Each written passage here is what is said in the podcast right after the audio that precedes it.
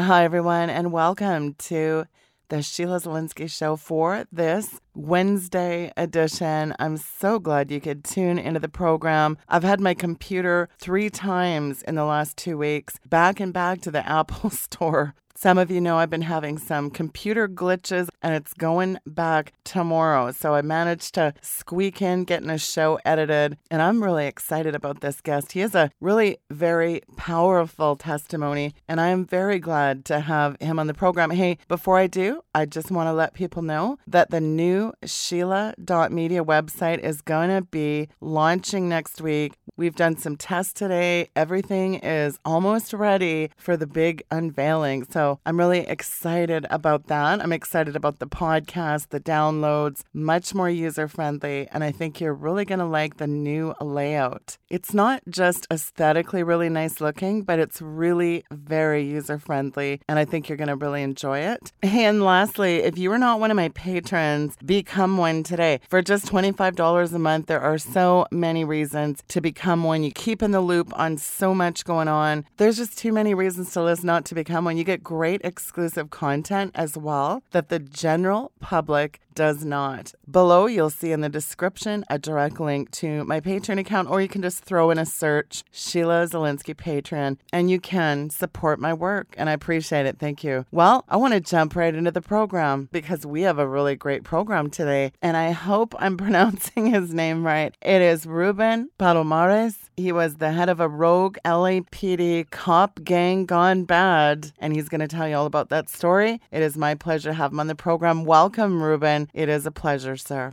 Oh, thank you for having me. Uh, you did say my name right. You sound like you're Hispanic.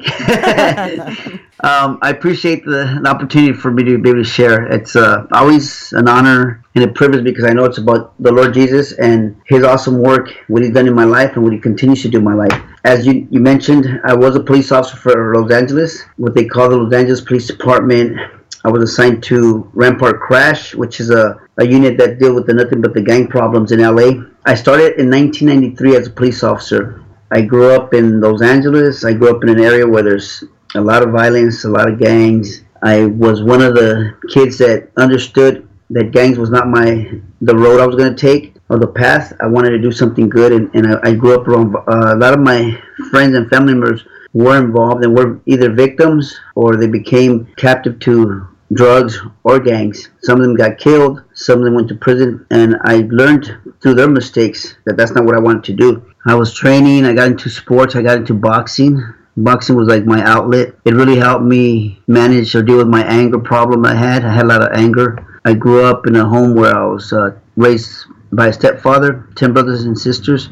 And my stepfather was an alcoholic who had a lot of anger, and he was an angry, bitter individual at that time. He took out his anger and his frustration on me most of the time. The violence, the beatdowns, and the letdowns, the putdowns, the cursing. I, I basically was the one that absorbed all that from him. So that made me more of a violent, violent individual, angry individual. But when I started the police department, I actually started with a good mind, a goal in mind. I actually had a, a, plan. I had a good plan to be a good police officer, to work with kids, be a mentor for the kids. Whatever I understood of the community, how to deal with it my way with a positive solution. But early on in my job, I got assigned to South Central Division, which is patrol in, in Watts, you have a lot of Crips and Bloods, and you have a lot of Hispanic gangs too. But most of the time, you had a lot of wars with the Crips and Bloods up there. Through the process, uh, maybe six months into my, my career, I got invited by a specialized unit. It's an undercover narcotics unit. They called me and, and, and asked me if I was interested in taking a position to work as an undercover police officer, going back to high schools. They wanted me to go back to high school like a student. Here I am, 23 years old, and they want me to go back to the 11th grade. I yeah, I looked young back then, so to them, I, I fit the mold because I'm also Hispanic. I'm bilingual. That was going to help too. And I was going to get into the training. They were going to train me how to go back to school and be a student, but infiltrate basically the kids that are out there selling or using drugs. And then also they wanted me to see if I could be connected to the guys that were supplying them drugs because there was a, there was a lot of high school kids that were selling drugs, not only using them but selling big quantities of drugs. So they wanted me to find out who they're getting it from that was my assignment. They trained me, they prepared me. I went back to high school as a student. In the process of, of getting involved, I started buying drugs from the kids. I got introduced to a guy going to sell me some PCP, and um, he told me that he had like a little vial of PCP and he could sell it to me. So I told him if he can get it for me and we could arrange it for the next day so I could get the money because I didn't have the money that day. Because the undercover unit, your boss gives you the money when you're going to buy the drugs. So I give my page number and arrange it so that I could set up to buy the next day. So that night I get a page from him and it's 1994 by this time. He pages me on my pager, so I call him on the payphone to arrange a drug deal for the next day. While I'm on the payphone making the, the arrangements, I get approached by two older gang members, and one of them puts a gun to my stomach, start demanding my money, my wallet, telling me they're gonna kill me if I don't give my wallet. I'm being robbed at the time, so I got caught off guard. I'm an undercover cop. I, I don't want to expose that identity. I don't want to identify myself as a cop. The guy already has a gun on me. He's got to jump on me. So in my mind, I'm thinking I have to distract him and I have to figure out a way to get out of this situation without getting killed. But at the same time, I didn't want him to find my wallet. But that's where I had my police badge and my police ID. And I had my 9 millimeter Beretta in my rear waistband. Two guys, one to my left, one, one in front of me with the gun and the guy to my left is trying to reach, go through my pockets. I try to distract him by giving him my keys to my car. I told him, take my car, here's my keys. I also got my money out of my front pockets. I gave him my money. I told him, here's my money. But the guy with the gun, as he was jabbing into my stomach, he he kept insisting to give up my wallet or he was going to kill me. You know, I, I, kept trying to distract him. I kept saying, I don't have a wallet. I kept trying to keep get him distracted so he could finally get tired of it and, and just leave because I didn't want the other guy to find my wallet as he's trying to reach through my through my pockets. At one point, I realized that this guy's hard headed. He's not listening. He don't care. He wants my wallet. I'm gonna have to do something about it. So what I did is I ended up hitting the guy to my left for the back fist, right in the face and the nose. With my right hand, I, I I dropped the phone and I reached for the guy's gun and I, I grabbed the, the barrel of the gun. I turned it around and turned it towards him.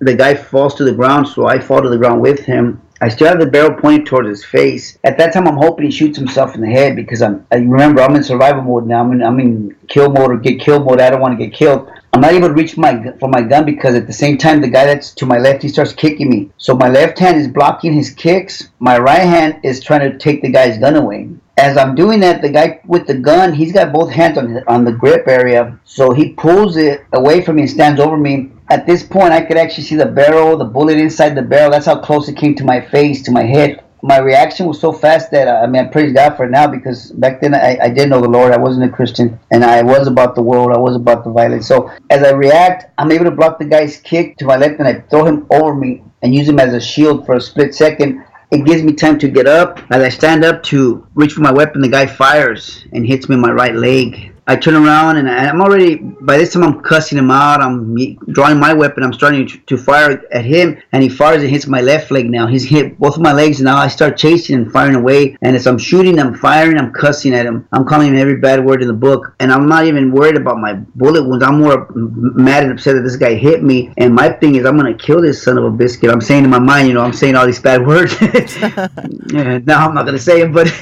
back then I'm just letting it go and I'm just, and I'm firing away I hit the guy. As I'm hitting him, I'm not thinking about anything but I gotta stop this guy. He's screaming, running, and, and I know I hit him, but if he doesn't fall, so I'm more mad that he didn't fall from the bullets, and I'm like really fuming. And when they both turn a corner, I stop firing because by this time there's a restaurant and I see the windows in the restaurant. I see the couple of my bullets hit the restaurant window, mm. and I'm like, "Well, I, I better stop because I'm not trying to hurt nobody innocent." I, I knew I hit the guy, so I ran back to the payphone I call 911. I tell them I'm on, on duty officer, undercover officer. I just got in a shootout, and you know I had to give the location. Minutes later, they show up. My gun is still smoking. The the hammer's pulled back. I'm, I'm still kind of waiting behind the tree, hoping they come back. In my mind, I'm thinking they better come back because I want to finish them off. I'm uh, you know I'm very twisted back then. They don't come back. I guess they took the guy to the hospital because I had shot the guy, and he went to the hospital, and that's where they got arrested. While the department shows up, the ambulance shows up, the police department shows up, and they come and treat me. They get my gun. They start checking my bullet wounds. They, they end up cutting my pants. And, and uh, in the beginning, I'm still fired up. My adrenaline kicked in so strong that I didn't feel no pain yet. And I got two bullet wounds that went through and through a lot of muscle, my thighs, my upper thighs. So my hit, my legs got hit. The the blessing of the bullet wounds is that they didn't hit bone. They didn't hit my femur artery. Uh, they came close to all that, but it's I, I believe now, of course, knowing and understanding who God is now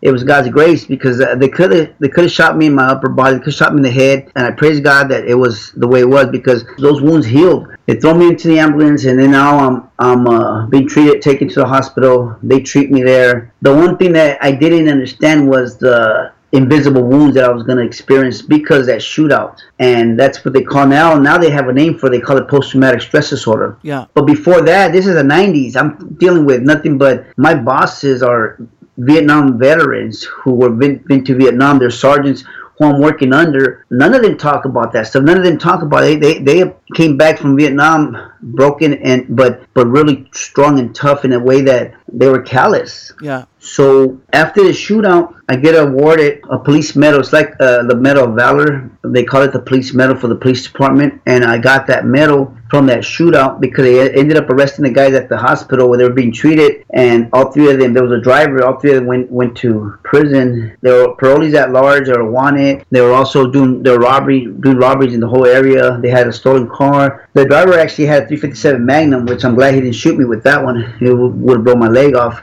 Ooh. I got shot with a nine millimeter, and uh, I'm glad that was uh, through and through. Entering and exit one on both legs, and I praise God for that one. I still didn't understand what was going on inside my head though after the shootout because I was still, and again going back to my ignorance, I didn't know anything about the Lord. I didn't know anything about forgiveness. I was angry. I wasn't grateful and thankful to God that I didn't get killed. I was more angry that I got shot and that I wanted to get payback. I wasn't satisfied with just making it. And um, when I went back to work, my bosses, they didn't, nobody really uh, spoke to me and, and, sat there and gave me some type of uh, encouragement or, or talk about what happens when you get into shootouts. And back then, there was nothing like that. They just wanted me to go back to work because they wanted me to go buy some more drugs from the from the high school students. I started taking that personal. I said, you know what? These people don't care about me. This job, this department. I was only a rookie. I only I didn't even have a year on the job yet when this happened to me. Instead of responding it to it in a different way or understanding you know god's way of thinking and, and, and uh, going for help I, I, I had a lot of pride back then i had a lot of anger and i was really vindictive. I took things very personal. When that happened i started holding resentment towards the police department. I started thinking you know what this job these people they don't care about me. I'm not a, i'm not uh, they want to they, they want to treat me like a number. I'm not a number. I'm a human i'm a man person. And i didn't like that treatment because they sent me back to work in crutches as an undercover officer with some fresh bullet wounds. It actually worked because when I did go back to school, the kids started asking me what happened. I told them that I was uh, in the, one of the projects trying to buy some weed for me. Some guys robbed me and shot me up, and they're like, "What?" So they really ate that story up, and then they started saying, "Man, you should have came to us. We would have sold you some drugs." From that point on, everybody was selling me drugs. I finished that unit and I left. I went and uh, got assigned to Rampart Division. Rampart is a, a, spot. It's west of downtown LA, and it's a eight-mile city, but it's very overpopulated with a lot of strong, active, violent gangs. Uh, MS-13, 18th Street. You got Diamond Street. You got Temple Street. You have a lot of a lot of gangs. During that time, they were at war with each other. A lot of them were. I got sent to that division, and in a matter of time, I was recruited by the gang unit, the specialized gang unit that deals with the gang problems, and I got assigned to MS-13. My job was to deal with MS-13, basically, and that's where they, they, they started there. They came from El Salvador, but they, they became what they are now, gang members in that city, right there. That's where they basically were, were formed, because when they came from El Salvador, they weren't gang members yet, back in the 80s. The main one that started were the Salvadorans, and, and that's where they call themselves Mara Salvatrucha because of their descent, where they come from, from El Salvador. But they'll start recruiting people from the countries. But they're ruthless, they're violent, they rob, rape, extort, kill. They do a lot of vicious things. My job was to stop them, to deal with them and move, clean up the streets from, from them, and that was what I was assigned to do as a as a gang cop. No, no Christ in my life, and liking the adrenaline, liking the violence, that was like a whoa, like a, free ticket to do a lot of damage and um, a lot of power. And and um, thinking, you know, I'm to justify myself because the unit I worked with, we all ended up justifying our behavior, our actions to deal with the major gang problems at all costs. I got real comfortable. I got real good at doing stuff that was not normal, wasn't by the book, and he would fabricate reports, plant evidence. It just was a wild, wild thing. But we thought, you know what, the victims want our help, need our help. They're crying, they're scared to file reports because their life is in danger. I'd say, well, let's just deal with it the way we know how, and we're still going to get the job done, and the victims will be safe. And that's what happens when you don't have God in your life. You think like that because you don't think there is a God, you don't know that there's a God that can actually take care of business, he doesn't need help. We can talk to him, pray, and he'll move and perform big miracles. But when you're unaware of that, you're gonna go do things whatever uh, way you think you, you think is right, and and a lot of it is wrong. A lot of it is, is evil. You're opening doors to a lot of different stuff, curses, negative consequences. In the course of time, as I start, I'm still working the unit. I get assigned to another specialized unit. They lend me out from the gang unit to another unit that's a narcotics unit that buys like the movie Training Day, basically. I don't know if you've seen that movie Training Day. Yeah, with Denzel. Yeah, well, I worked a unit that was similar to that that movie, and here I am doing the same thing, buying drugs, uh, collecting information from informants. I have gang members working for me. I have so many different people give me informant uh, intel because uh, everybody is just uh, in in that lifestyle. There's so much corruption, so much betrayal that the gang member will tell on their own partners just so they don't have to do time. And a lot of people don't understand it. Or sometimes they don't want to believe it, or they want to like ignore like it doesn't exist but there's no loyalty. I start getting some intel from these guys and through the process of time i got into another shootout and i ended up a guy with a shotgun ended up coming at me with a shotgun. I ended up shooting him and he ends up dying. And everything's looked at and, and reviewed and it was a justifiable shooting. But i started embracing that stuff. I really enjoyed the violence. I, it was like an adrenaline like i became a, a drug addict to, to adrenaline and I didn't know that this was just accumulated accumulated stuff of my PTSD and unresolved issues and, and, and stored anger, bitterness, just so many different things that I became like a, a callous individual. There was so much violence in that area that I saw a lot of a lot of dead bodies, a lot of murders from gang members killing each other, moms getting shot because of the kids being gang members, and by accident they'll shoot the mother, shoot a kid. I got to see all that. So you start becoming real callous. You that's how you manage. That's how you cope. So yeah. you don't become a wreck in the other way where you become like a, just a, a wreck where you, everything affects you. You you'll be so beat up and jacked up emotionally, psychologically that you be, basically you, you shut down. And I shut down. I became real callous. And uh, in the 90s, like in '98, I believe, one of our partners from the gang unit basically got busted for selling some cocaine and he ended up exposing the whole gang unit and he told on us. And because of that instead of calming down and saying you know what i gotta let all this go and, and clean up i got worse. I got more bitter more angry and i said you know what forget this guy and forget this department. So i took it on my upon myself to form a group of the cops that were hanging at the department who wanted to make some quick cash I started hearing from the different informants how much money the, the guys were making, the drug gang members were making for, for drug sales or extortions. They're making a million a month or whatever. And I started saying, you know what? These guys are making too much money. And here I am putting my life on the line and I'm not making nothing. I'm not making enough. And and at the same time, um, I had just lost one of my partners. One of my cop partners got shot in the back of the head by a gang member. So I'm already fuming and bothered by all that. So I'm thinking, I'm not going to be nobody's victim. So I started getting involved with certain guys that were connected to certain people from the different cartels cartels and I started collecting debt. I would steal the police cars, put on my uniform, go and either go take the competition down, take their drugs, take their money and keep it, or just basically straight rob them. Rob them from my informant would call me and tell me, hey, this guy just got about a ton of weed, and I go rob them. I'm a contractor. Basically, whoever hired me, I go do the dirt. If it was group cartel, I just go do the dirt for them. I didn't care. It was free money for me. Easy money, uh, free dope. I stopped caring at that point. I didn't care if they betrayed each other, if they was their own best friend, if they wanted me to go uh, either rob or collect the debt. It, it just I stopped caring. I didn't care no more. So it was the the betrayal amongst them. It was it was big and didn't matter to me anymore. And I was working for different different ones that were out there doing doing work.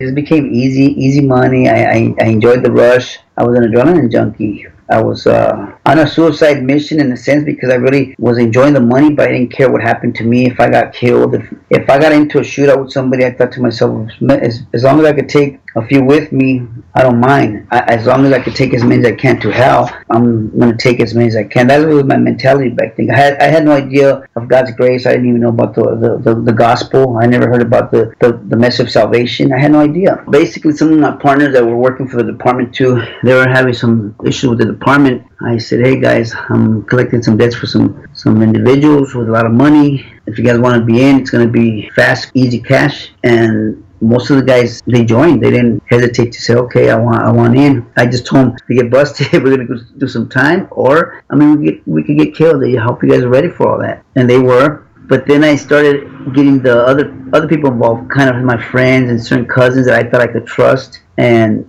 through the process of us doing so much of this this work, one of my cousins and his friends started getting connected with the with the wrong people. Colombian cartel guys, that's what they thought they were. They were in San Diego. They were they were gonna buy some cocaine off them, and they asked me if I wanted to meet their connection because the guy wanted somebody to collect the debt for him. I really didn't want to deal with these guys. I didn't really feel comfortable with them, but I got convinced due to my pride. I ended up going to meet the Colombians. My cousin and his friend was supposed to buy 10 keys of cocaine from them. And I was just to meet the guy and I was to leave.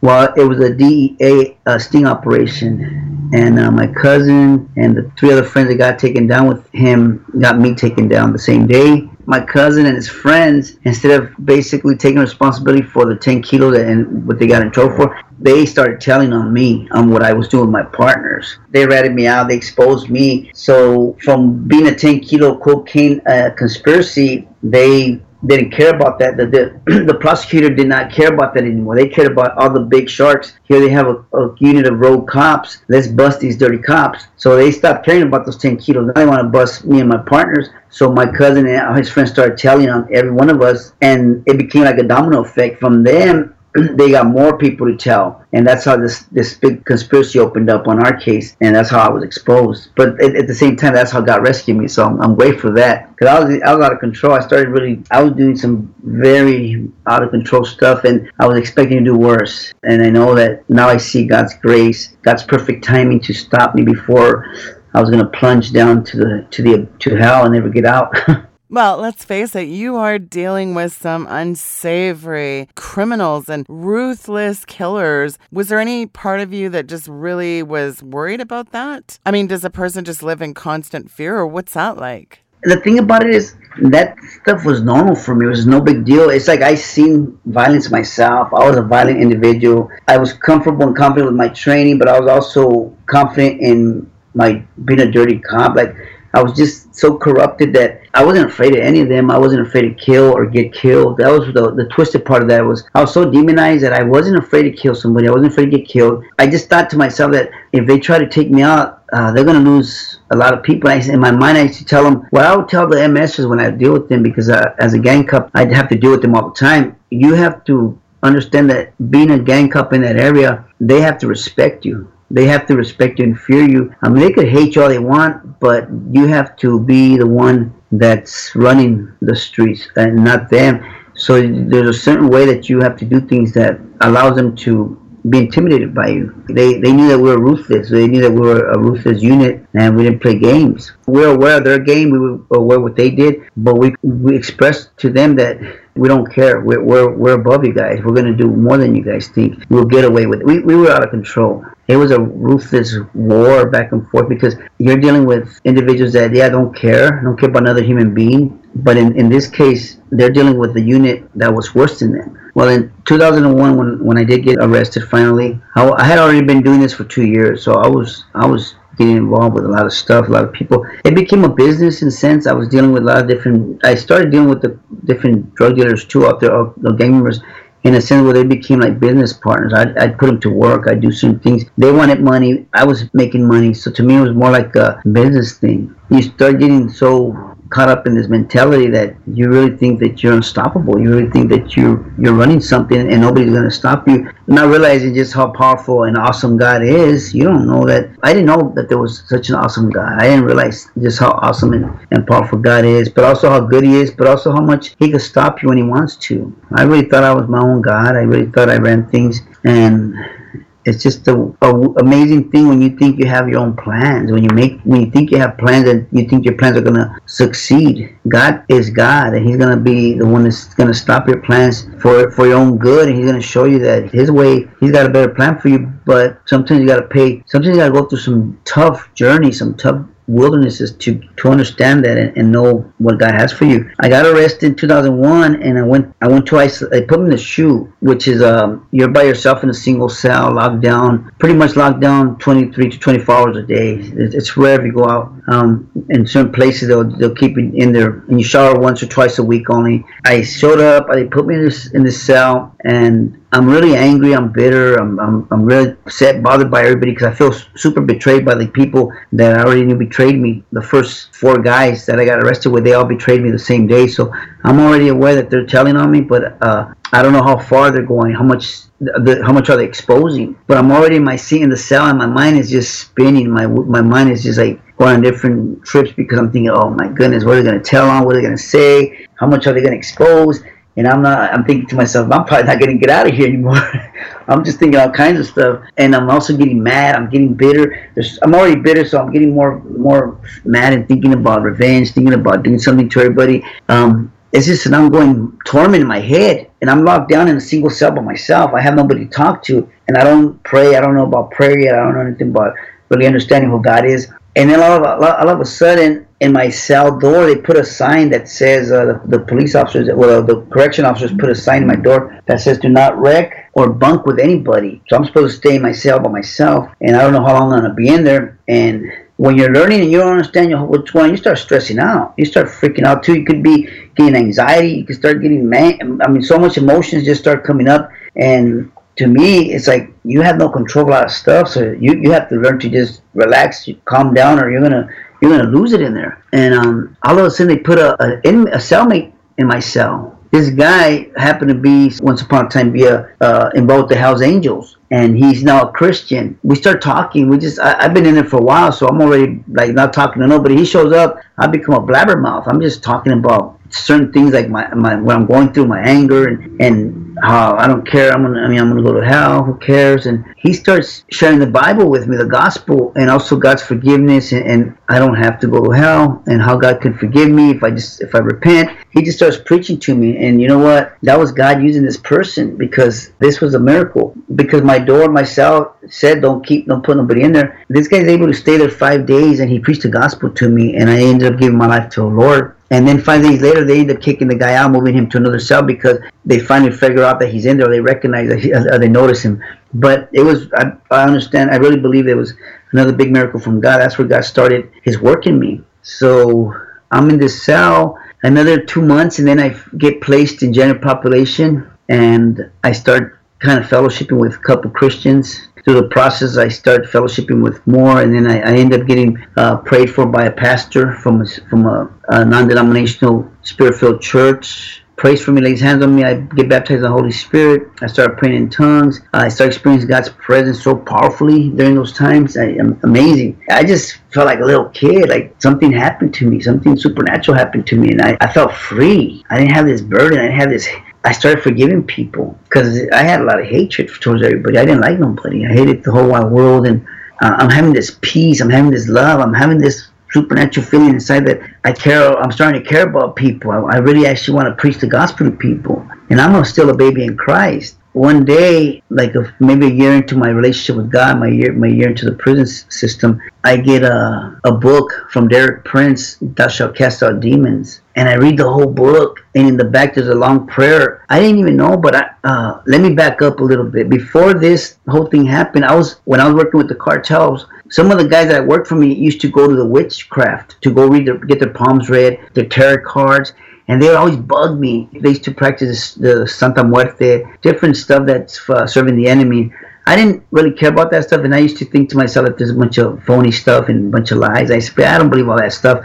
Well, they used to invite me, and I was like, I don't want to go with your witch. Come on, Ruben, let's go to my witch. Uh, one day, just to get them off my back, I went to one of their witches, and the witch read the cards to me and showed me that I had a curse on me, a burial curse, and then also that I had uh, some stuff going on in my life that, and and keep in mind, I didn't even know none of this stuff, and I was going to get a surgery, and it was going to work out, and then I was going to go to jail. When you don't know any better, you don't realize that the enemy's behind the scenes telling her this stuff, and they're telling you this stuff, but I didn't even know I was going to get surgery. Well, I ignore her. I don't get. I, I just leave her. I just leave and never go back. But I ended up getting surgery on my shoulder. It didn't work out. I ended up going to jail for my my junk. So now I come to find out later on that one of the witches that used to serve work for the gang members in LA, used to be a cop, she gave me a bunch of cards from St. Michael's, but she had cursed them. So now I, I had kept that in this this witchcraft stuff out there. When you're a cop and you're not a Christian, the enemy is working in different ways because the the gang members want to stop officers from doing their job. They want to hurt them as best they can any way they can, and and they'll do that stuff. If you're not covered by the blood of Jesus, you're not protected. You don't understand your spiritual authority. Uh, the, the, enemy can get at you, and, and you're gonna become a, a victim of the enemy and, and of ignorance. Well, now I'm in prison and I'm reading this book and I prayed the prayer in the back, and I kid you not, I felt something leave my body, something intense, ugly felt I felt to leave my body. But I, I felt the, my first deliverance session, I was like, felt good, I felt light again. what was that? I knew what it was, but I just got excited. I got pumped up, and I got so caught up into the spiritual warfare, and I'm thinking, oh, I want to cast out demons, I want to do this, I want to do that. You know, I'm so pumped up. I'm still a baby Christian, but I'm still fighting. I'm still yelling and telling the enemy in the name of Jesus.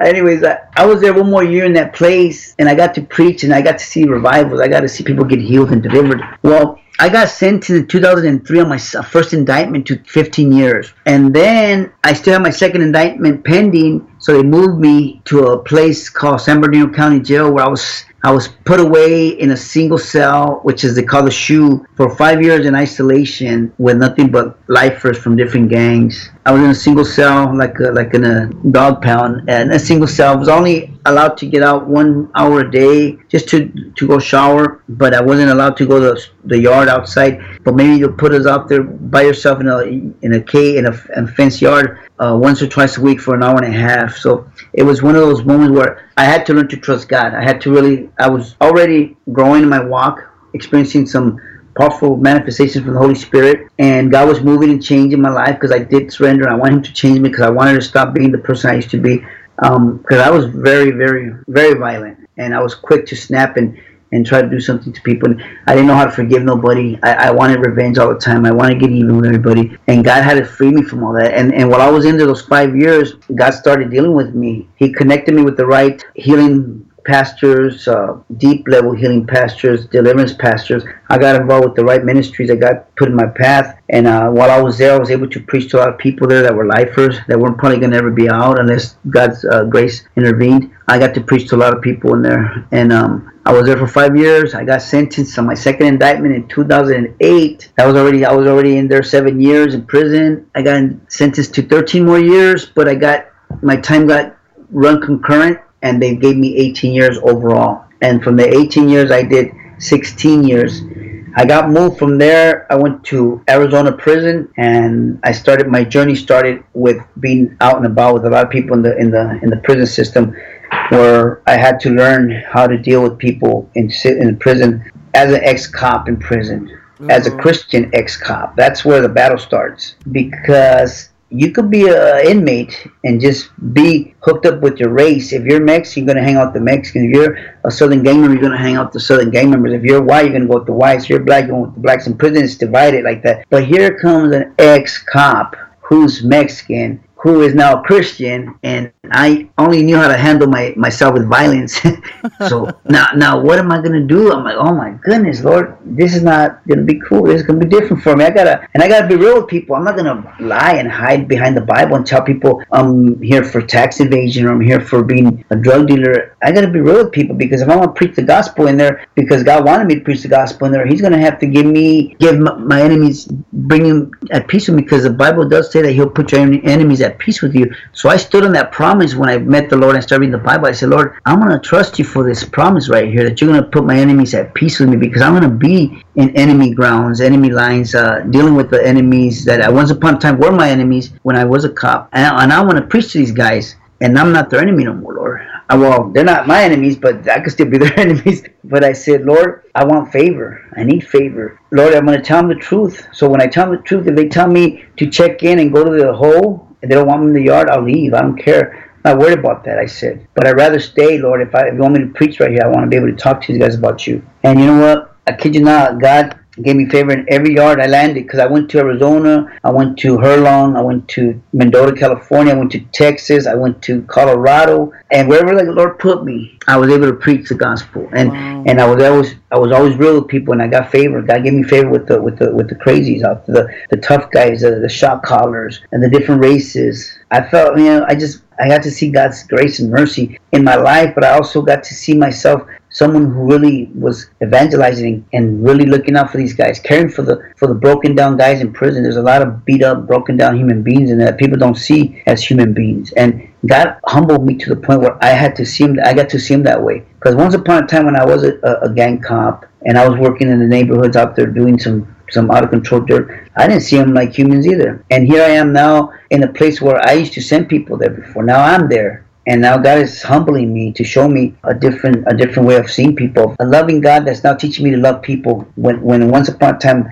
my heart was full of hatred. Empathy, compassion, understanding too. I got to understand him instead of being a legalistic, self righteous individual, perfectionist. God started teaching me. First of all, He started dealing with me to show me just how beat up I was in, inside me and how much failures I used to, uh, how much times I failed and how many mistakes I made, how much grace He was giving me to be patient with me, to be understanding, and, and then to give me compassion in the moments of my struggles where I was battling because I had I had moments in prison where I thought I was going to have to kill somebody, not because I was an ex-cop, or it was more because of the different uh, prison politics, gang members trying to run something, trying to control people.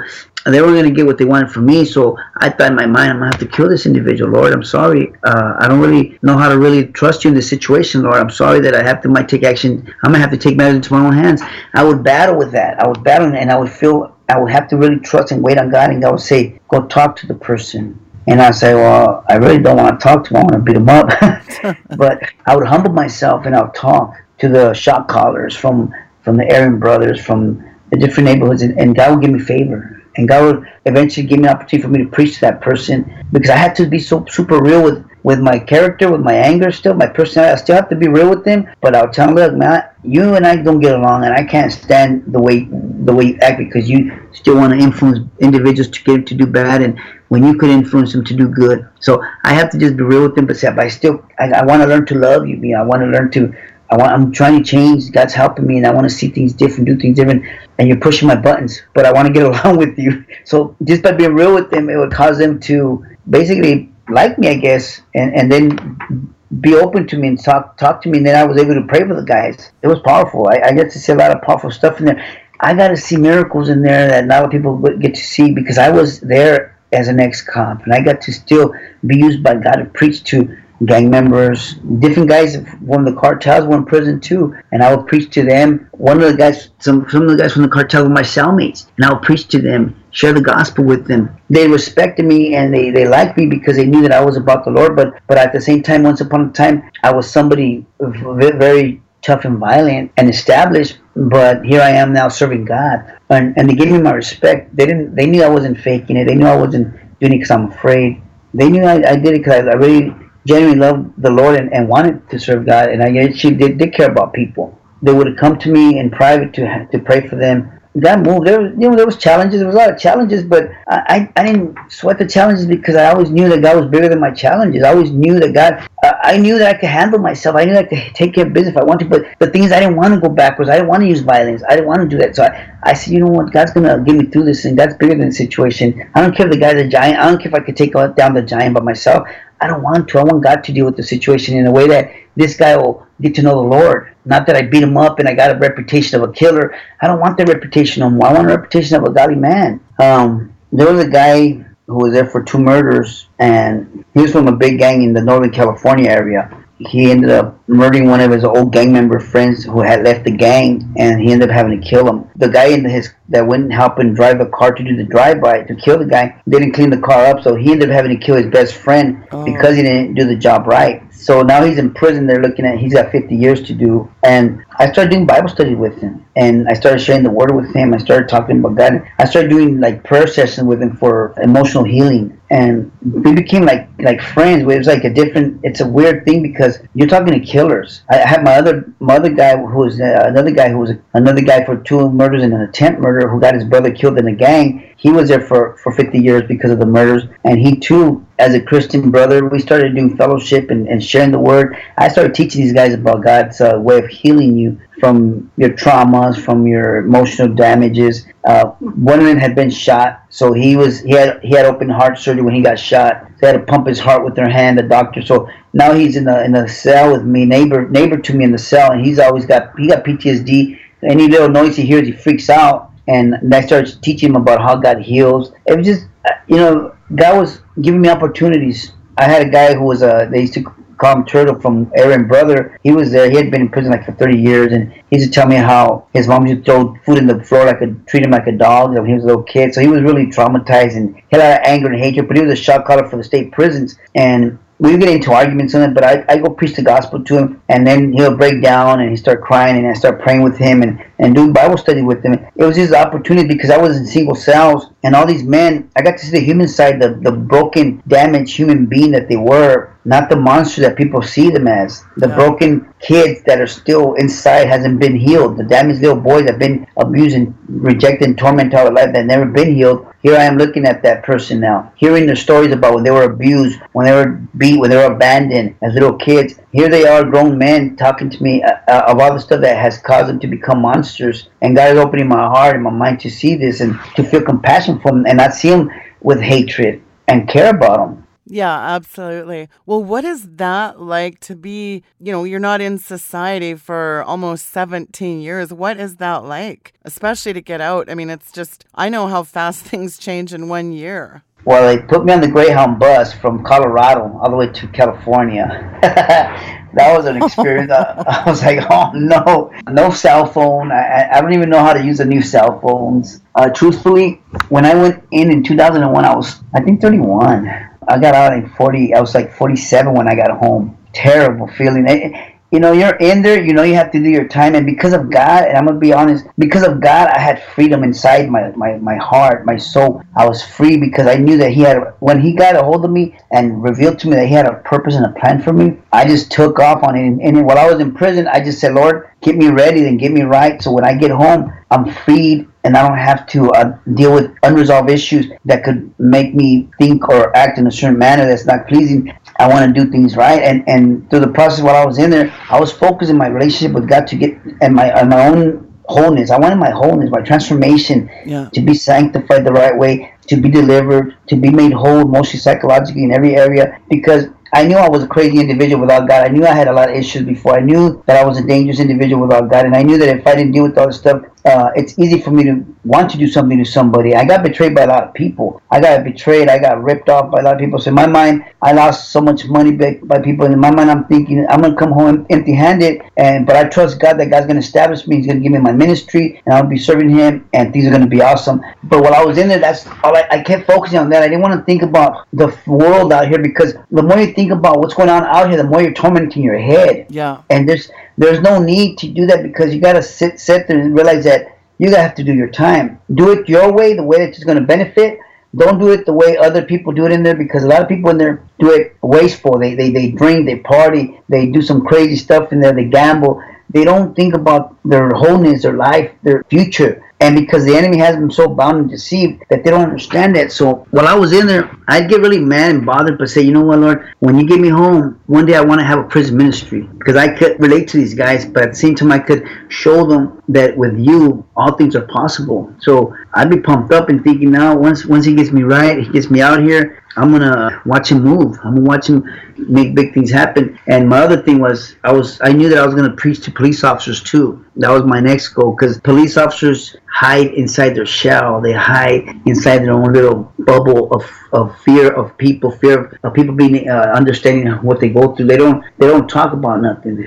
And most of them self-medicate with alcohol, with pills, with womenizing. People don't realize that the, the traumas of a police officer, the post-traumatic stress sort of a, of a cop is intense and it changes an officer. You could start cool and awesome when you first started. The job itself, the situation that you deal with will change you because you don't have an outlet. You don't have the true person you could talk to, which is the Lord, to, to deal with your situation. You have a, a professional that's actually connected to the Lord. So you're not going to get the right help if you're going to go to the wrong people. You're going to go to your own your own solution, which is not a real solution. So I want to preach to them, and, and God has already given me an opportunity to preach. Uh, I went to Vegas a few months back.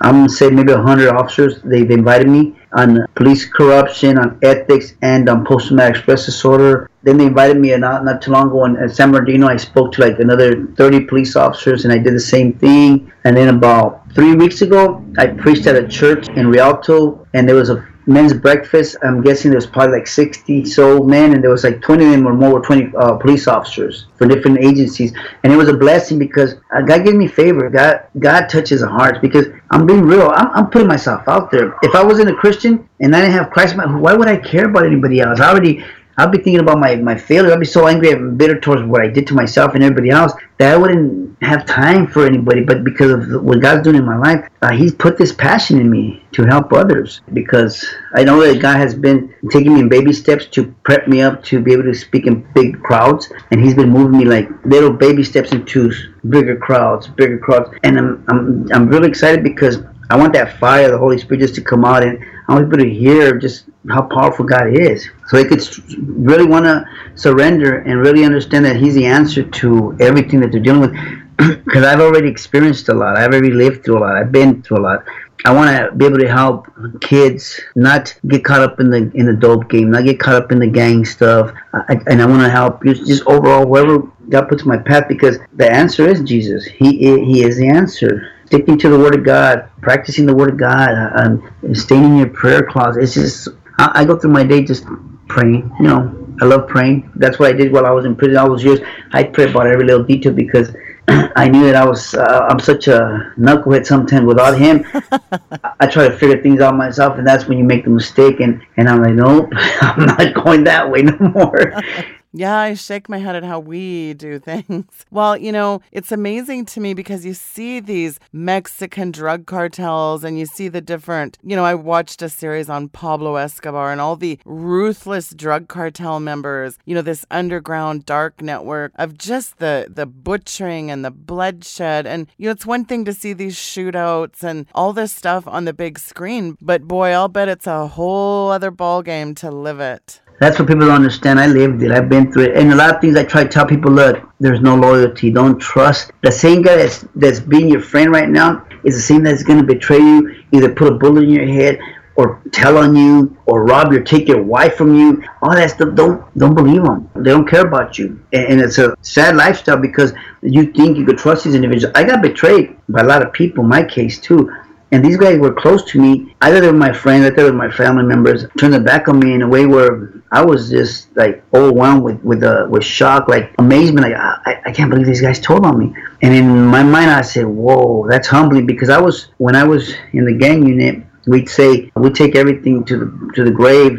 We're, we're supposed to be like in our mind, we're we thought we were solid. Like you're not gonna break me. You're not gonna rat. It took me two years to finally come clean on myself and plead guilty because I was being a stubborn individual and I was already a Christian. I was telling the Lord, Lord, why am I gonna come clean on myself? You know, there's there's no victims here. And the conviction of the Holy Spirit came, and I ended up coming clean on myself. And I did take responsibility for my actions. But it took me two years to finally really come clean the right way because I was playing games but that was because of pride and because of my nonsense. But God had to show me that my my loyalty is to God, and my loyalty was to the, the I did make that vow when I became a police officer. You, you do have to hold the law, and I didn't. So I said I have to set an example now. If I'm a man of God, I have to show that you have to own up to your actions, your your, your craziness, and change, and and being in a constant state of repentance. Repentance is a constant, yes, and throughout the day about everything that comes to your mind that God brings reminds you of, hey uh, you have to let that go too. You have it. Lord, I want to ask for your forgiveness for that too, and I repent of it. It's a constant moment because God's cleaning you up and transforming because He wants you to open up your full heart for His Holy Spirit to move and have His way with you. Yeah, absolutely. Well, listen, give out your information, how folks can get in touch with you. Give out your email address. If anybody has any questions or if anyone wants to get a hold of you, do give out your information. My uh, email is Palomares, P as in Paul, A L O M A R E S, and then there's a R16 at gmail.com And my mixed martial arts ministry, teaching kids how to diffuse, how to walk away, how to deal with bullies, anti-rape stuff. I'm also teaching people how to, it's called verbal judo, verbal communication, how to talk your way out of situations where you can also use it as a tool to bring people to Christ, and how to be meek, how to not use the violence and, and not encourage the violence, but basically talk to someone that's that's harassing you, bothering you in a way that you could bring them to Christ. It worked for me while I was in prison. God used those tools, and, and I want to use them now. And that's one of my ministries and my post-traumatic stress disorder ministry to work with people who are really uh, damaged through different traumas, abuse, police officers, military, uh, every background. Uh, the Lord is your healer, and I'm grateful that God has healed me so I could share it to others and bring it to others. I do have a website coming soon, and once I do have that, I'll have the I'll give it to Sheila so she can give it to you guys. I will definitely do that when it's available. And I want to just thank you for really being very transparent and sharing your powerful testimony with the listeners. I'm really excited what God's doing in your ministry and where that's going to lead because, boy, I'll tell you, it's amazing what God is doing through your very powerful testimony that only you can do because of your life experiences. Really powerful. I'd love to have you back on another time. So, so looking forward to that. You run the show. You tell me when. okay, sounds good. Thanks so much, Ruben. God bless. Thank you. God bless. Folks, you can get a hold of Ruben. The information is linked below. I've got a direct link on his name. You just click on it, see in the description below, you just click on it, and you can email him, reach out to him, let him know you heard him on the program, and keep him in your prayers because, boy, God is really using him to minister to a group of people that a, a lot of us just cannot. And we really want to be keeping him in our prayers. He does powerful healing and, and deliverance, and he's a very, very powerful man, and God is really using him. So let's be really keeping him in our prayers. Listen, on Friday, my computer's in the shop tomorrow, but Friday I have on Dr. Michael Lake, and then it just gets better from there next week. Well, Gary Wayne is joining me back. I had a landslide of people email me questions. So, hey, listen, if you have a question for Gary Wayne, fire me off an email. Very easy. Weekendvigilante at gmail.com. Just fire me off an email. Put Gary Wayne in the subject line. If you have any question for Gary Wayne, hopefully I'll read it on the program. So get me your questions because he's coming back on Monday for kind of a part two. If you haven't listened to the other show, it's there on YouTube. Amazing, amazing, brilliant man. Tuesday is really fun too. I've got a five time world champion bullfighter coming on the program. Rob Smets is going to join me Tuesday. That is going to be a good show. Ron Cohen also joins me early next week. Erica Shepard does a show on dealing with advanced witchcraft. You're not going to want to miss that. We have just back to back amazing guests all month long. Thank you so much for tuning into the broadcast, folks. I love you guys. Good night and God bless.